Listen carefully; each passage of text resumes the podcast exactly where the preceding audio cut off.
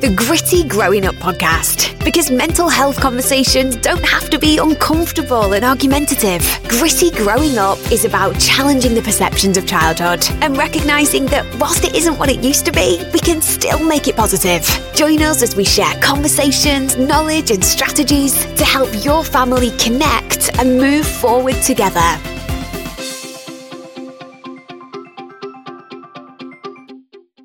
And welcome back to Gritty Growing Up. Now, we all know that everywhere we look, there are countless posts on social media, articles in the papers, and reports in the news about the mental health crisis associated with the pandemic. But today, the question on our lips is how much do people really understand? At some point, most people have been responsible for parroting things that they've read on social media or in the papers, but haven't had a true fundamental understanding of what they're talking about. And one of the things that we frequently see is the misunderstanding and misinformations being shared or spoken about in relation to mental health. For instance, the myths that fly around like children will grow out of it, or it's just their hormones, or it's their friendships groups. We understand that with logical brains on, adults will look at a scenario for where it is, and from their previous experiences will deduce their responses. Often it's an inadvertent reaction where they don't even realise the impact that their thoughts and words might have had. And we all know that our thoughts contribute to our belief systems. If our thoughts are focused on they'll grow out of it without realising it, we could be putting our blinkers on, drawing the blinds, filtering the information we see just based on that thought. So I want you to ponder this. If our thoughts are they'll grow out of it, then subconsciously we might be minimising the issues, downplaying the problems, stop focusing our attention on it, react rather than respond, ignore rather than validate. Not because we're consciously ignoring or being mean, but because once that belief system is in place, we stop looking.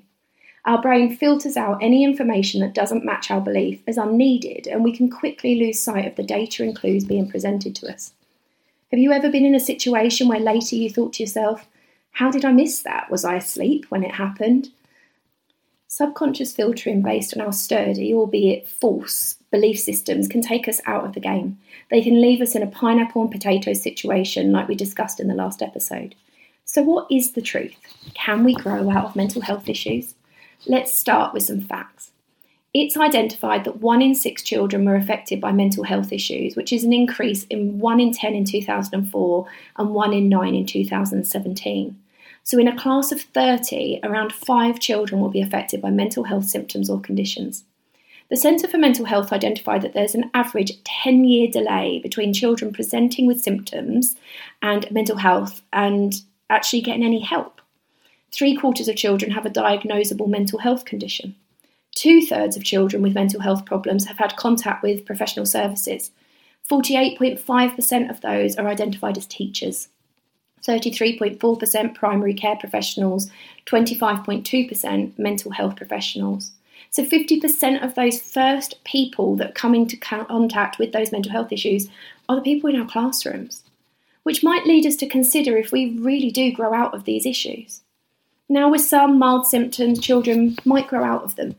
However, it's recognised that it's unlikely that children will grow out of mental health issues, and rather they grow into more debilitating or serious mental health symptoms. The Child Mind Institute comment that untreated mental health issues in childhood actually become more difficult to treat in adulthood. And if issues do go away on their own, there's an increased likelihood of them returning. Many psychiatric conditions arise before a child actually turns 14, so therefore early intervention is key. But it's also important to recognise the concept of a belief like they'll grow out of it could actually lead to further challenges. I want you to just consider that if we have that belief system of they will grow out of it, we might be increasing the risks to children. We might be leaving symptoms to escalate. We might make intervention more challenging, or responses to intervention take longer when they are put in place. We might place a child or young person at risk. We might make it difficult for a child to function in daily life. It might reduce their social relationships and increase their isolation, reduce their opportunities, reduce their chances at reaching their potential, place them at risk of harm, including self harm and suicide, as they feel that they cannot escape or there's no way out. So, what can we do? Number one, let's educate ourselves. Increase your knowledge and understanding of signs and symptoms of mental health issues, as well as those core strategies that you can use alongside signposting routes that can help your child. Number two, challenge your own beliefs. Recognize that sometimes our belief systems are outdated and they can impact our ability to empathize or be compassionate with other people's struggles. And we might need to challenge those through education, support, or guidance. Number three, open the conversation.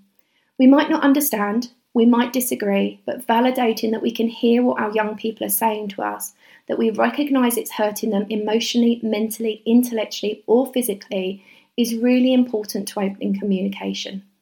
Number four, advocate. Sometimes we need to step in and advocate for children and young people. At times, services might not offer help immediately, in which situations we need to be able to identify alternative routes or advocate on their behalf to access that help. Mental health is an open conversation, but it's still surrounded with shame and stigma. Together, we can actually help young people and make their experiences more positive. So until next time, stay safe, stay open, keep talking, and we'll be back soon with another episode of Gritty Growing Up. Stay safe, keep open minded, and we'll look forward to sharing more gritty moments with you next time. If you want to up your knowledge in the meantime, head over to www.dandeliontraininganddevelopment.com.